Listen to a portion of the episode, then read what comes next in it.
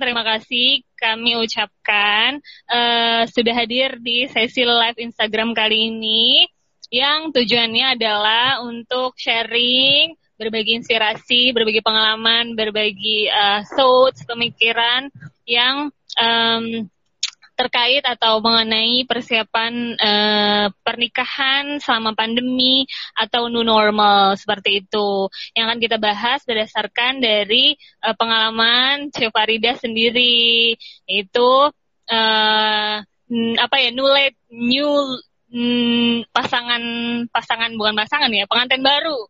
Pengantin baru yang menikah di uh, era new normal nih betul banget.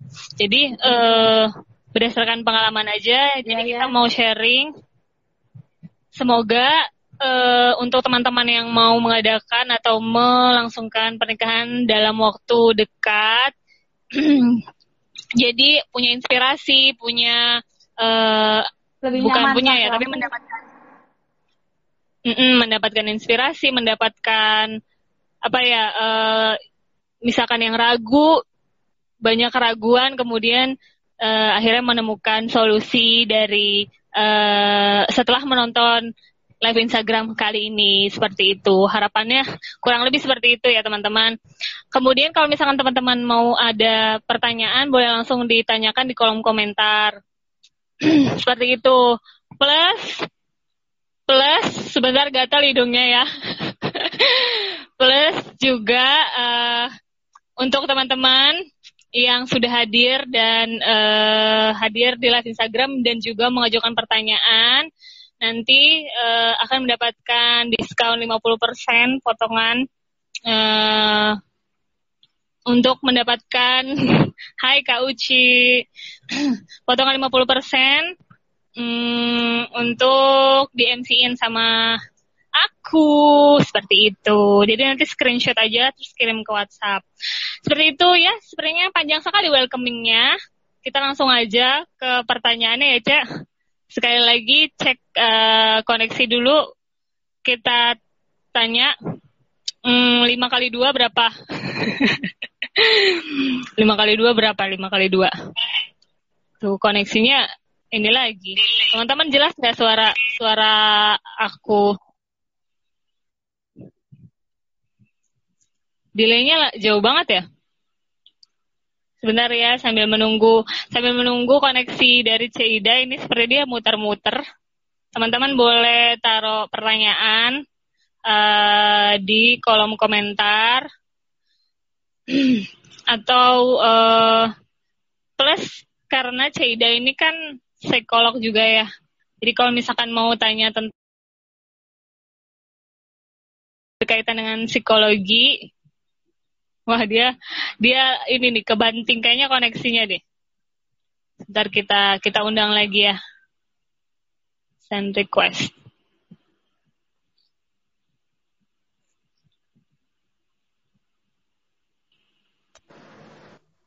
Kon koneksinya ya, Cak? Iya, koneksinya. Ketika pakai IG Live tuh, ini tuh gue ganti-ganti handphone terus dari tadi. Hmm, gitu. Kita mau pindah aja, pindah ke Google Meet. Coba, ini ini clear tapi. Ini udah lebih jelas. Sih jelas, ah, jelas. Aja ya. jelas. Coba empat kali dua. Empat kali enam belas. Empat kali dua delapan delapan. Tadi apa gue yang jelas. minum dulu mau kalau mau minum dulu boleh silakan. Oh. Oke. Okay. Oke. Okay. Apakah sudah ready untuk Jadi, ditanyakan? Oh, bentar ya, mau lagi cari lagi pilih filter dulu ya. Oke. Okay. Ya, boleh lah inilah terlebih Iya, itu udah itu kok udah glowing habis. Glowing total. Udah lebih lebih bersahaja ya. Aku jadi. Okay. lebih bersahaja coba. Boleh hidupin kipas angin dulu. Oh ya, seperti itu. Oke, okay, mungkin kita masuk ke pertanyaan pertama ya. Pertanyaan pertama nih, pertama pertanyaan dasar dari teman-teman yang masuk uh, persiapan apa sih yang harus disiapin uh, sebelum menikah? Either persiapan berkas atau persiapan mental juga. Khususnya sih persiapan berkas kali ya. Apakah ada perbedaan uh, perbedaan untuk pernikahan hmm. sebelum dan selama pandemi itu ada perbedaan gak sih uh, terkait sama berkasnya? Oke, Kalau, mungkin memang kesempatan kali ini, halo, suara saya. Iya, jelas, jelas, jelas, jelas. Oke, mungkin kesempatan kali ini sekalian aku mau mau kasih pernyataan dulu kali ya. Persiapan, yeah. tanyakan okay. kamu sendiri, apakah kamu sudah siap atau menikah? Eh, sudah siap untuk menikah atau belum? Mm. Jadi mau lagi masa pandemi ataupun nanti setelah pandemi corona berakhir mau nikah silahkan. Tapi yang paling utama yang paling dasar adalah tanyakan pada diri kamu sendiri terlebih dahulu, terlebih dahulu apakah kamu sudah siap untuk menikah? Kalau dalam uh, kalau tadi aku cek juga dalam BKKBN gitu ya di BKKBN bahwa usia menikah pertama adalah sudah tepat atau belum usia untuk menikah?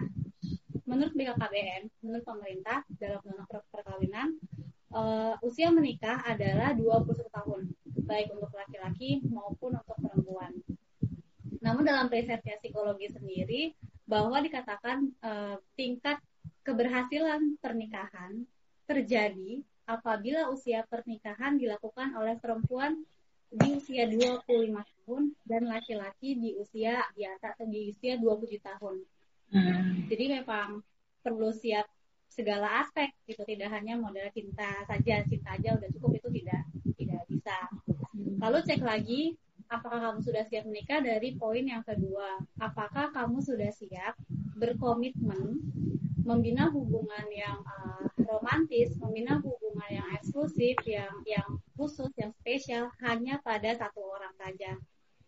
Hmm, terlebih okay. uh, dalam aktivitas seksual tidak berganti-ganti lagi apakah kamu sudah siap dan yang ketiga tentunya yang penting juga cek apakah sudah siap secara finansial dan emosional. Sudah hmm. mandiri atau belum uh, dari aspek tersebut.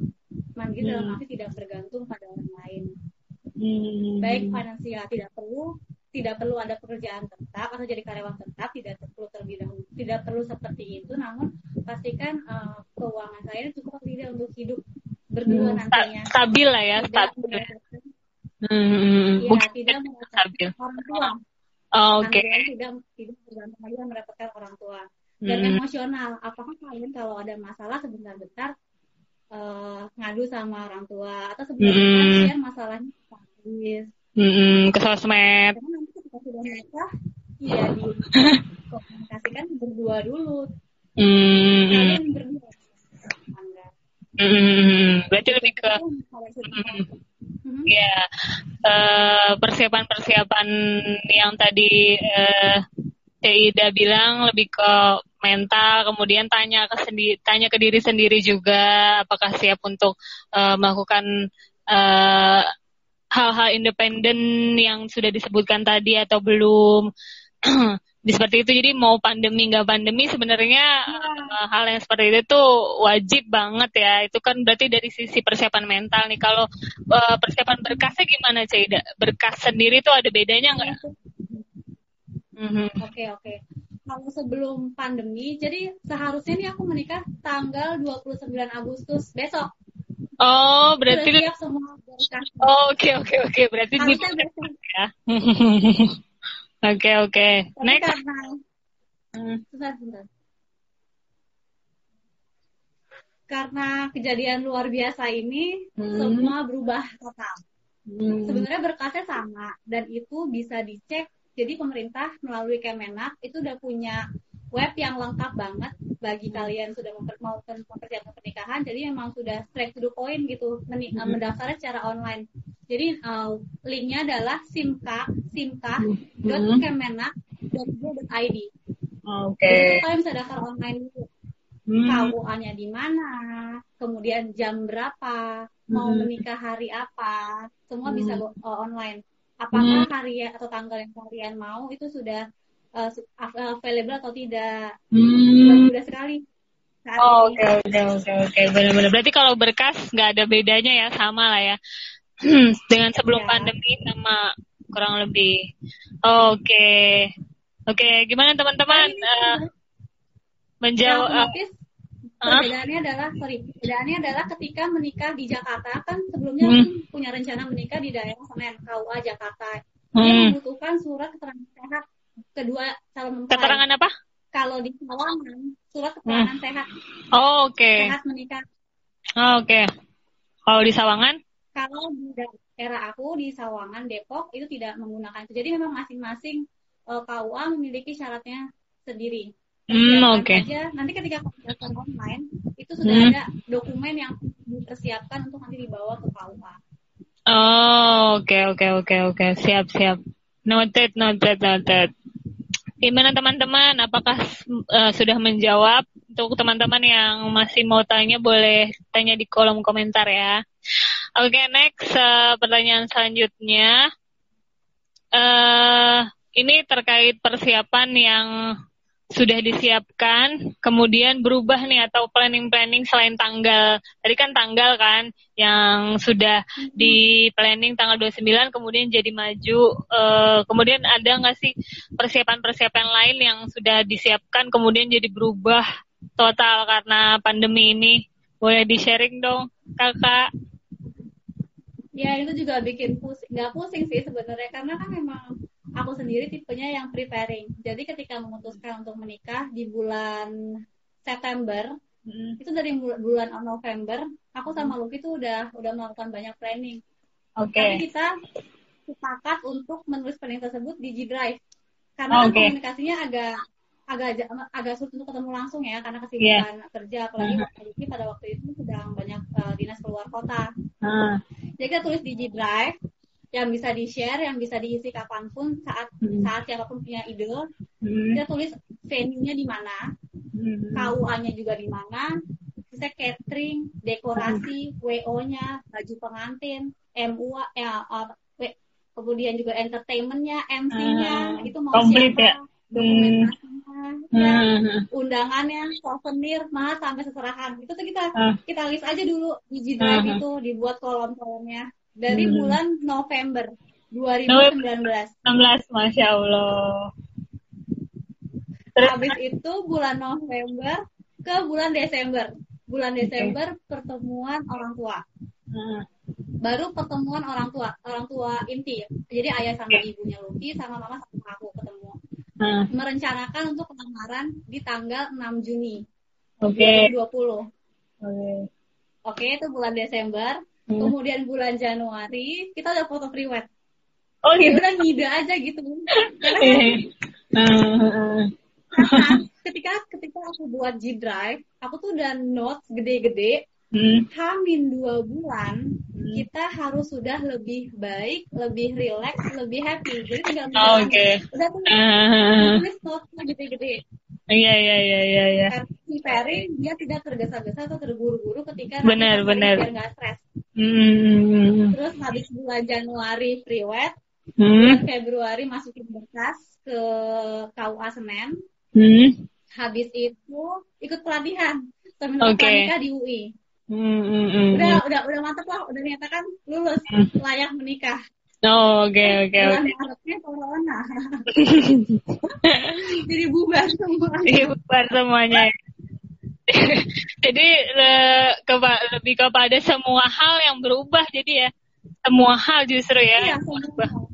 semua hal. Yang menetap adalah souvenir. Karena souvenir itu waktu itu aku pesan ketika lagi ada gebiar pernikahan. Jadi ada gebiar oh. pernikahan lagi ada banyak kan. Jadi ya hmm. ya udah keep aja souvenirnya. Hmm. Kalau yang nggak berubah yang lainnya kan rombak rombak total. Ya ya ya ya ya ya. Benar benar benar benar itu mungkin yang disebut uh, manusia berencana Tuhan menentukan. Ya benar benar betul betul. Ternyata ujian menikah itu dimulai ketika pasangan kamu ber, ngomong serius ke orang tua kamu. Di situ dari mulai itu ujiannya. Oh gitu. Ujian menikah jadi bukan bukan bukan setelah ijab ijab kabul justru ya?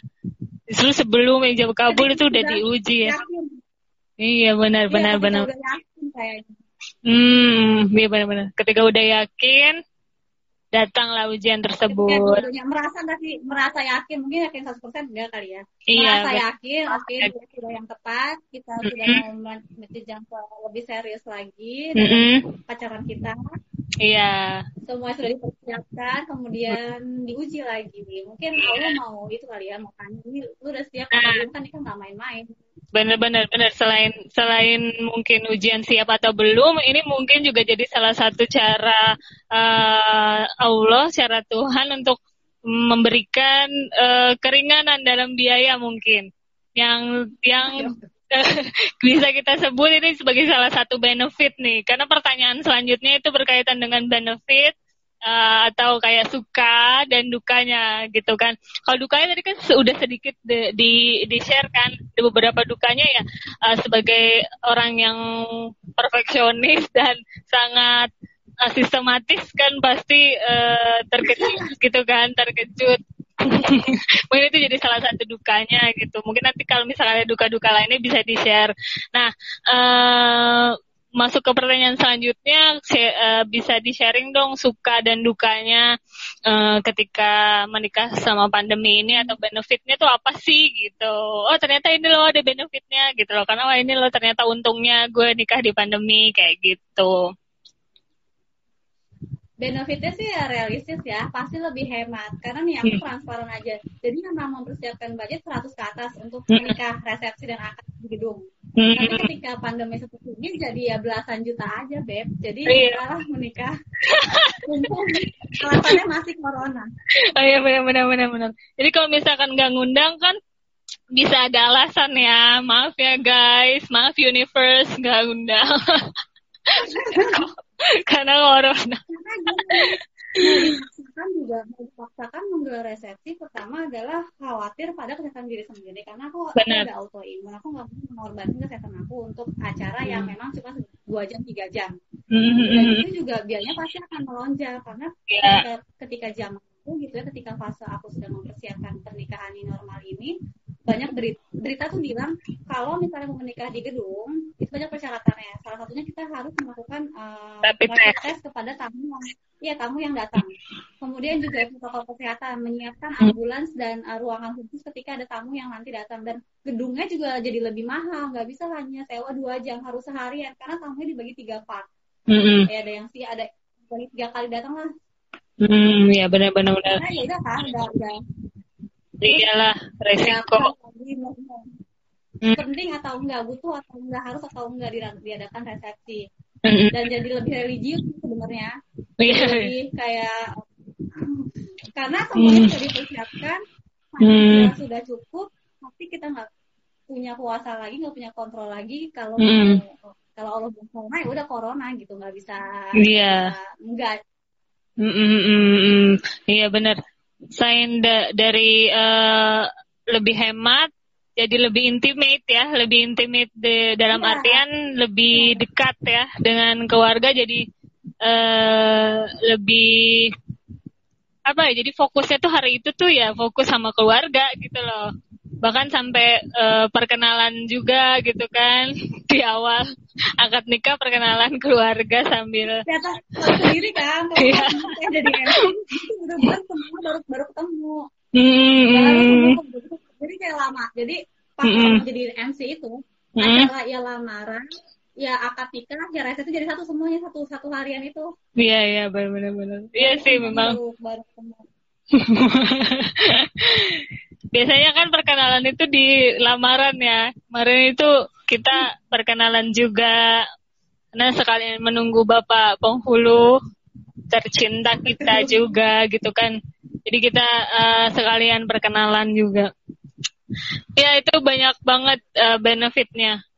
Ada lagi nggak cek selain lebih hemat, kemudian lebih intimate sama keluarga, lebih lebih, lebih apa mengenal lebih mengenal pasangan kamu jadi ketika kita mau tahu kita nyaman atau enggak sama orang hmm. lain sama pasangan kita hmm. lihatlah dalam keadaan dia bagaimana uh, menangani konflik bagaimana ketika sedang ada pressure bagaimana oh, ketika okay. sedang stres apakah kita betah sama dia atau hmm. kita masih masih suka rela support dia ketika sedang jatuh-jatuhnya, sedang banyak pressure, yang saling mendukung atau malah saling meninggalkan. Ya udah lu gue gue. Oh iya iya. iya. Aku iya, iya, lebih yakin lagi. Jadi tingkat keyakinan jadi lebih tambah lagi dengan adanya uh, corona ini. Jadi kan kita oh. Mm-hmm, mm-hmm. bisa bisa lebih mengenal ketika sedang ada uh, masalah. Hmm, ya ya ya. Malam pertama, malam pertama gimana? Ya, itu sih. Banyak aja caranya. Ibeng, uh, ini pertanyaannya emang dia emang agak agak agak ini sih, Ibeng ini agak unik emang. Itu kan uh, kalau malam pertama itu kan lebih ke ini ya, apa sih biologis ya, semua manusia tuh. aja gitu. Iya, natural. Iya. Ibeng gak usah diajarin, dia mau udah jago. Dia udah malam kedua, ketiga, keempat, kelima kali si Bing mah. Oke, okay, fokus ke kembali ke tadi uh, apa topik kita benefit menikah uh, selama pandemi yang tadi sudah Cida sebutkan uh, baik itu jadi lebih hemat kemudian iya, Luki ya Luki ini uh, suami dari Cida uh, suami suami tercinta dari Cida. Jadi uh, selain hemat biaya, kemudian lebih intimate dengan keluarga inti dan uh, keluarga dekat, kemudian juga lebih mengenal uh, pasangan calon pasangan di situ ketika under pressure uh, si pasangan kita ini kayak gimana? Apakah dia lebih marah-marah gitu kan atau dia uh, banting piring gitu kan? seperti itu atau ketika uh, tapi ketika kita nyaman ini nih gue suka nih uh, suka diskusi dengan Ceda adalah karena dimasukkan insight-insight psikologi seperti ini gitu loh kan. Karena kita ada beberapa hal yang suka uh, miss dalam pertimbangan kita. Pertimbangan kita kan selalu uh, materi kemudian uh, uh, nanti setelah menikah gimana materinya, uh, kemudian rumahnya gitu kan. Lebih ke seperti itu hal-hal uh, hal-hal simpel seperti uh, mental kadang kerap kali terlupakan seperti itu gitu kan. Ya benar sih itu juga jadi kadang uh, mas sebagai gue sebagai yang single pun juga perlu diingatkan lagi wah iya ternyata kita harus tahu nih ketika dia under pressure, ketika dia menangani ada suara Kang Bakso kedengeran nggak tuh? under pressure gimana menghadapi menghadapi uh, problem-problem Bang, nggak konsen ini bang, jangan jalan bakso dulu bang. Gampang ke distractin kalau ada makanan seperti itu. Gimana ke Monica kalau nggak ada ceweknya nih? Ada Tinder ya Ibeng ya. Coba lu cari di Tinder deh. sorry sorry ini lebih ke cerita aja kali yang jawab. di Tinder mainin tempat yang elit yang bagus gitu jadi dapatnya bibit unggul. Nah tuh Beng. Coba lo mainnya tuh bergeraknya tuh di tempat yang elit Beng. Biar uh, apa namanya? ya. Jadi gimana, dapatnya bibit unggul. Jangan apa? Dapatnya bibit-bibit unggul yang di tempat-tempat elit kalau enggak yang akademisi kalau enggak yang anak baik-baik. Di masjid juga boleh atau tempat ibadah juga boleh main tindernya. Jadi matchnya tuh sama benar-benar yang berkualitas gitu dunia dan akhirat. Tuh kayak gitu be jadi uh, coba carinya tuh main tindernya tuh di masjid.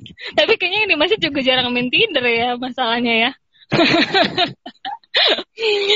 Ya benar banget. Mungkin ketika kamu yang uh, single eh, dan mau cari pasangan mungkin ini adalah salah satu saran buat diri saya sendiri ya. Jadi kita simpulkan dari apa yang tadi Caida sampaikan adalah uh, lebih ke bergaul cari pergaulan yang uh, kiranya bisa membuat diri kamu tuh level up gitu loh dan uh, di pergaulan-pergaulan yang mm, nggak mm, cuman happy happy aja gitu loh tapi juga pergaulan yang bikin uh, kita tuh nambah ilmu nambah uh, nambah relasi seperti itu. Jadi nanti yang jodoh pun juga yang jodoh sama kita pun juga uh, orang-orang yang orang-orang yang sama kita jadi yang balance.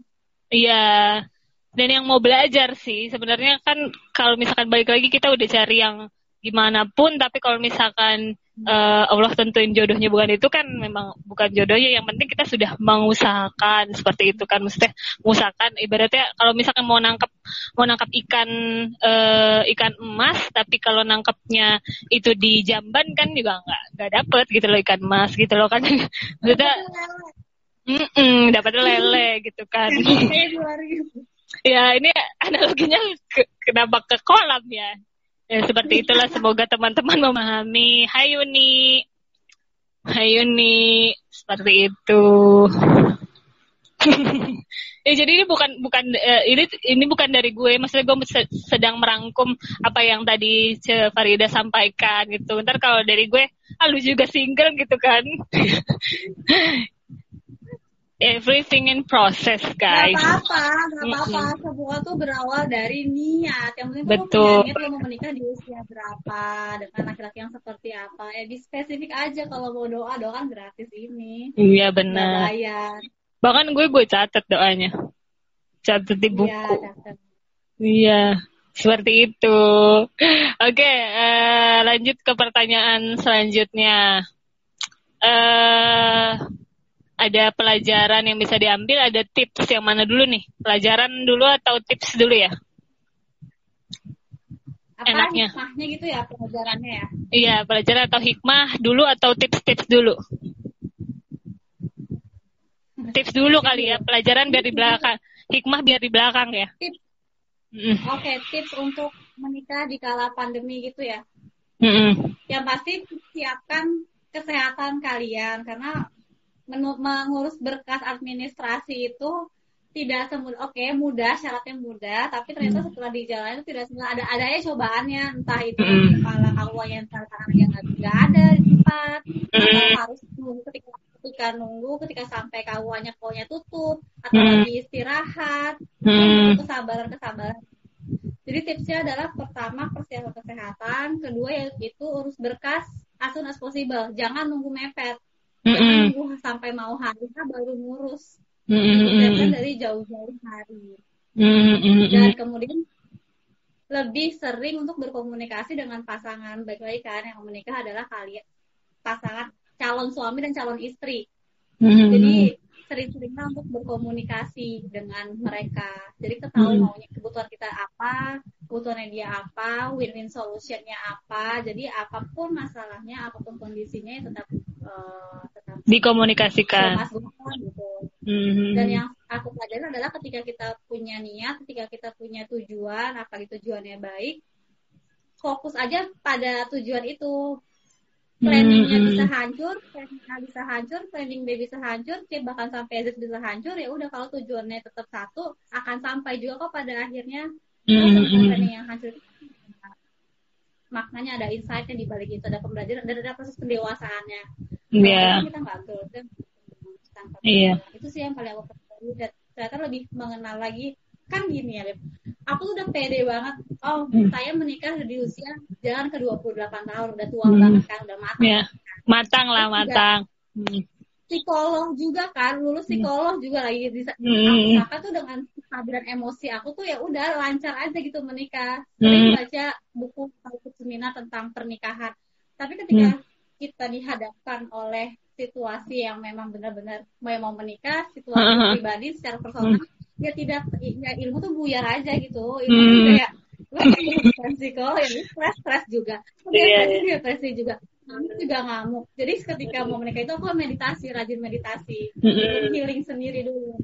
Karena sebagai wanita seba, uh, punyalah nih gambaran pernikahan impian tuh kayak gimana sih, resepsi yeah. impian tuh kayak gimana. Mm -hmm. hancur yeah. kontrol pribadi lagi dan bagaimana caranya untuk tetap bangkit lagi gitu mm -hmm. bangkit, uh, buat rencana baru lagi tadi udah sempat udah males udah nggak mau mm. apalagi ditambah corona yang satu, satu layar mm. dunia gitu ya pasti mm. finansialnya terganggu termasuk dengan uh, pekerjaannya Lucky juga pada pada waktu itu mm -hmm. entah itu kabarnya gonjang ganjing perusahaan yang mau ditutup atau hmm. jadi uh, gajinya juga dipotong sekian persen itu kan juga mengganggu kan yang diharapkan semua tuh udah udah matang gitu udah hmm. usia cukup hmm. matang secara finansial matang secara emosional tapi ternyata ketika kita mau menikah dan tidak nggak boleh jumawa sih Iya benar. Gue udah percaya diri menyerempet hmm. Jumawa gitu. Hmm. Oh sudah dewasa nih. Dan ternyata ya, ya enggak, sebenarnya harus belajar lagi. Iya iya. Bagaimana? Benar benar. Benar Bagaimana mengelola emosi ketika memang sedang situasinya sedang stres.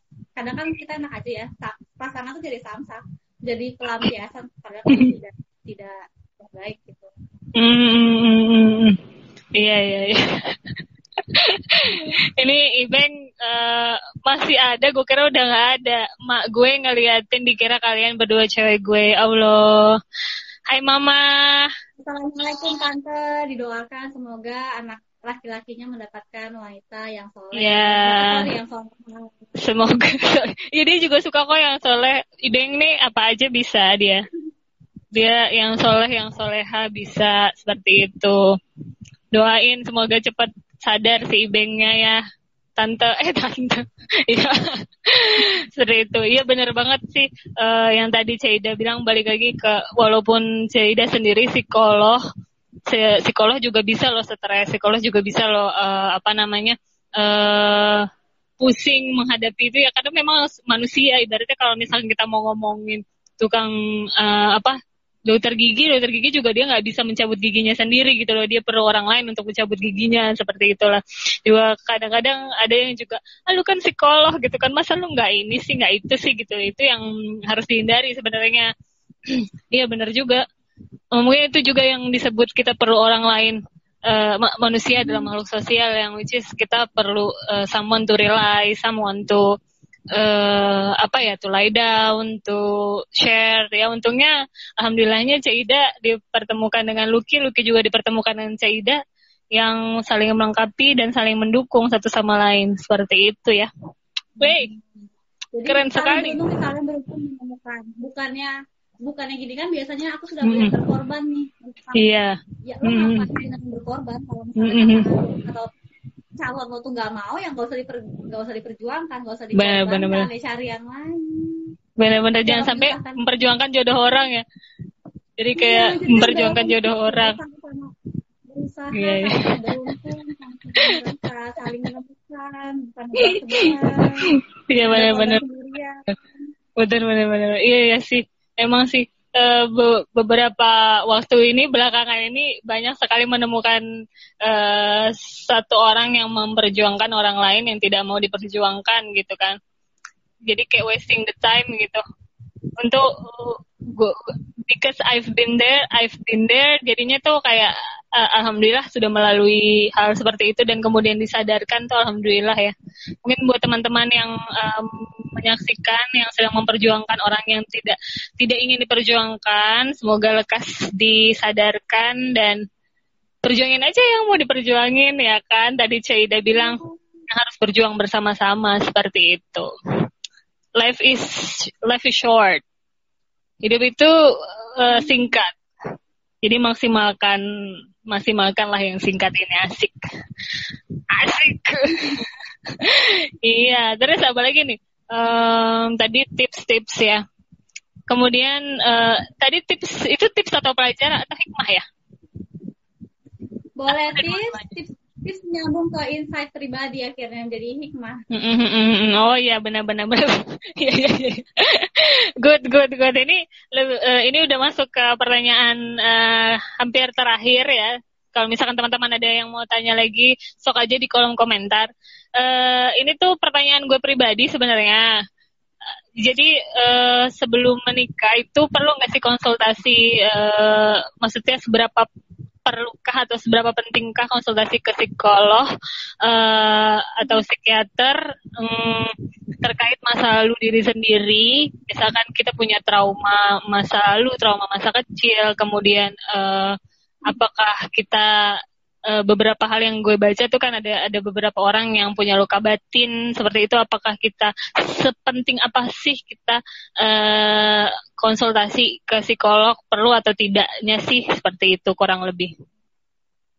Silahkan cek kalau kalau gini uh, kalau memang kalian merasa ada trauma masa lalu, ada luka batin, ada masalah psikologis yang belum selesai, memang direkomendasikan perlu untuk ke psikolog. Coba aja dulu kalau misalnya takut. coba aja mm. banyak kok sekarang aplikasi atau uh, program psikolog yang gratis karena apa ketika nanti sudah menikah diharapkan kalian sudah menjadi individu yang mature, individu yang mm. matang secara emosional. Mm. Karena kalian juga akan mengurus dan mendidik anak atau generasi yang baru lagi. Benar-benar. Sehingga tidak turun-temurun tuh luka-luka masa lalunya mm. dari sebelumnya atau dari pasangan mantan atau apa tidak hmm. tidak menurun gitu ke hmm. kehidupan atau ke fase yang selanjutnya itu perlu dan itu adalah tanggung jawab pribadi sebenarnya bukan tanggung jawab pasangan untuk hmm. solve itu. Iya iya iya. Dan kalau tanya perlu gak sih konseling pranikah? Kalau kalian ada budget silahkan.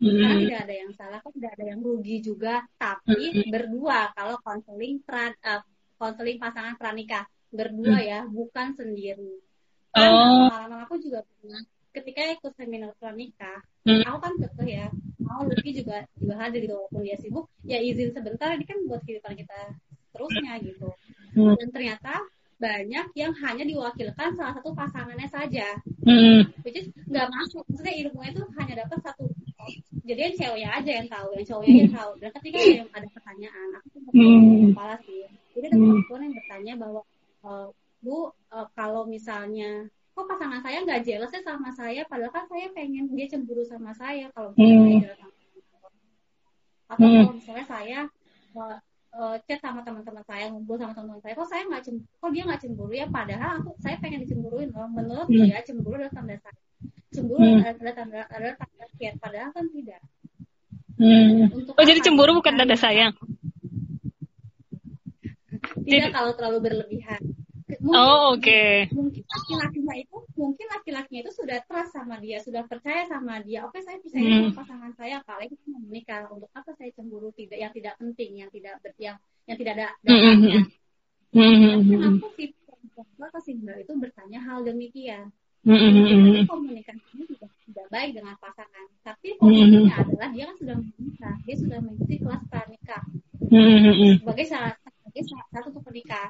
Mm kalau itu lebih dia belum deal sama diri dia sendiri dia belum hmm. siap ya lah dulu sama dirinya dan ya, berkomunikasi dengan pasangannya sehingga tidak ada tidak muncul pertanyaan kenapa dia nggak cemburu sama saya malah dipertanyakan hmm. gitu loh yang bukan masalah dibuat-buat jadi masalah oh, oke okay. jadi kan mem memusingkan diri sendiri hmm.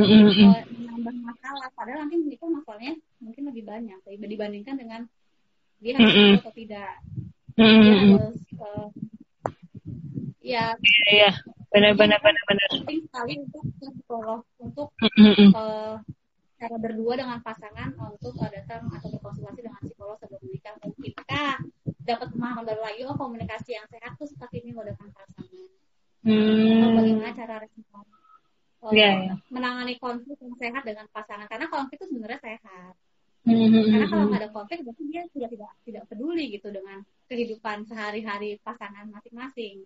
Malah mm-hmm. mungkin mengabaikan atau cenderung mungkin mau ketemu jadi nggak ada konflik.